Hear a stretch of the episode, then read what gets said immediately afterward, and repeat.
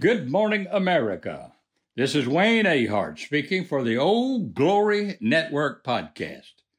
Ladies and gentlemen, our goal is to make Old Glory great again. The title of my conversation today is Have we lost our minds? Have we failed our founders? Well, ladies and gentlemen, I have come to the conclusion that we, in fact, have lost our minds as a government. Our government has lost its mind. I now have a better understanding of what Benjamin Franklin meant when he said the founders had given us a republic if we could keep it. For all practical purposes, we no longer are a true republic.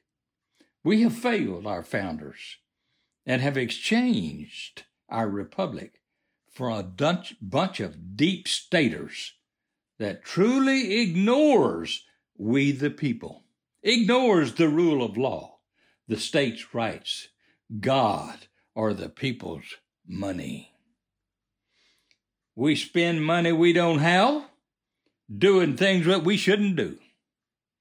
Washington tells parents how they will educate the children of we the people, and that we have no say in what and how they will be taught.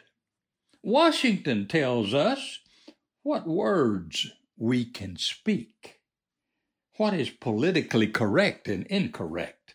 Washington taxes we the people at rates that are unconscionable and at unequal rates for all.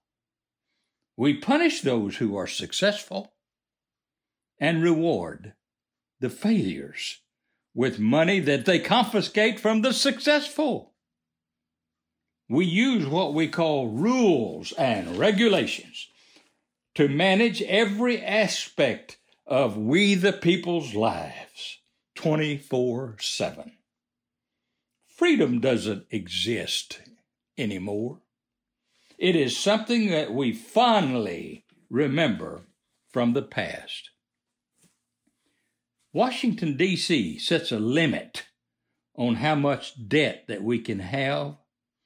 And when we get near that figure, why, we just set a new limit. Time after time after time. A new limit. What good is a limit that is not a limit? Washington is is considering changing our currency. I don't know if you've heard that or not. Or adding in an additional currency. Have they asked we the people what we think? Nope. Nope, they haven't. They don't care what you think, ladies and gentlemen. They don't care what you think about anything. They approve baby killing and take our money to pay for the murders. They spend billions of our dollars to convince us of global warming. That that wasn't working out so well, so what happened? Well, they just changed the name to climate change and spent billions more of our dollars. And now they say we only have 10, 12, 15 years left then it's curtains for us poor slobs. Then we always have plenty of politicians who want to export the way that we live to other countries. They do their best to convince other countries to adopt our form of government while they are working 24 7 to destroy ours. Now that makes us a lot of sense, huh? Does that doesn't that make a lot of sense? The amount of money that we have given or loaned for foreign relations is truly mind-boggling. Most of those countries don't even don't have a single thought of becoming like us. Most just want to hang on to their power like our own political leaders do. Our two parties' leadership are just as power hungry as the leaders in Cuba or Venezuela, Moscow or Beijing. I got a novel idea. Let's see what you think about this. Why don't we tell Washington to mind their own business? That that we quit begging and cajoling and convincing or threatening other countries to change to be like us, and we spend our time and our resources reconstituting and building our country into the republic that Benjamin Franklin designed for us if we could keep it. Let's keep it, ladies and gentlemen.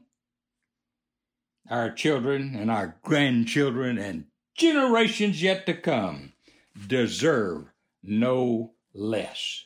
Let's go back and honor the Constitution and the Bill of Rights. Let's remove the yoke of rules and regulations that tie down American entrepreneurs like the giant in Gulliver's Travels. Let's let, let's let loose the opportunities and the freedom that should accompany the free enterprise system. Let's let all countries know that we wish them well and will never wish ill will upon them, but also inform them that we will destroy any country that attempts to disrupt the peace and goodwill of our people. We prefer being good and hospitable neighbors but we'll build our defensive capabilities to deter any hostile act of an enemy. Now, folks, we can be that shining city on the hill again. All we have to do is be the republic that we were designed to be. But in order to do that, we have got to elect good people that are more concerned about America and we the people and freedom for all than they are their personal wealth, their party, and power over we the people. There's no reason or excuses for hostilities among many races. There is no reason for one race to be treated differently than all others. Common sense, ladies and gentlemen, the common sense the Constitution and the Bill of Rights is, is all that's needed to have to live like Martin Luther King begged for. The content of character. The government and business people need only consider one thing when hiring people. Hire the best, most qualified person you can find. And if someone keeps getting turned down, well, that's a good sign that they need to get better. I believe government should treat all people equally with a quote, may the best person win mentality.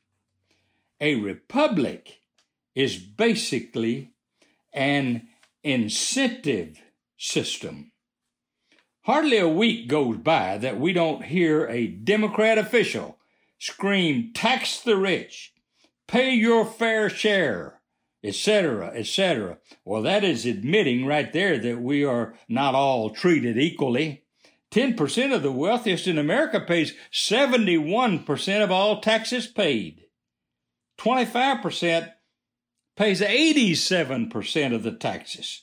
And that means that the bottom 75% pays only 13%. That is not a level playing field. As I stated, ladies and gentlemen, a republic is basically an incentive system where all people have the right and the opportunity to compete on a level playing field. The fastest runner will win the race. Humanity was designed to compete. Let them, let them compete. Quit making excuses for color, for poor, being poor, for education or the lack of education or anything else. God made us all where we are good at something it's not government's job to correct shortcomings or handicaps the superior. Let us compete and be free. Now, ladies and gentlemen, before we sign off, we want to remind you that if you are a conservative, then you will want to listen to the Old Glory Network podcast. But if you're not a conservative, then you really need to listen. And call your friends and relatives and neighbors and encourage them to listen. If you love America the way I do, then help us keep it. Now, you could order my son Kevin Dale A. Hart's music, and man, he's got some great stuff out. You can order it on iTunes or Apple Music or Spotify or Amazon. And if you wish to order his CD called Cowboy's Revenge, then email me, Wayne A. Hart, at weahart at gmail.com.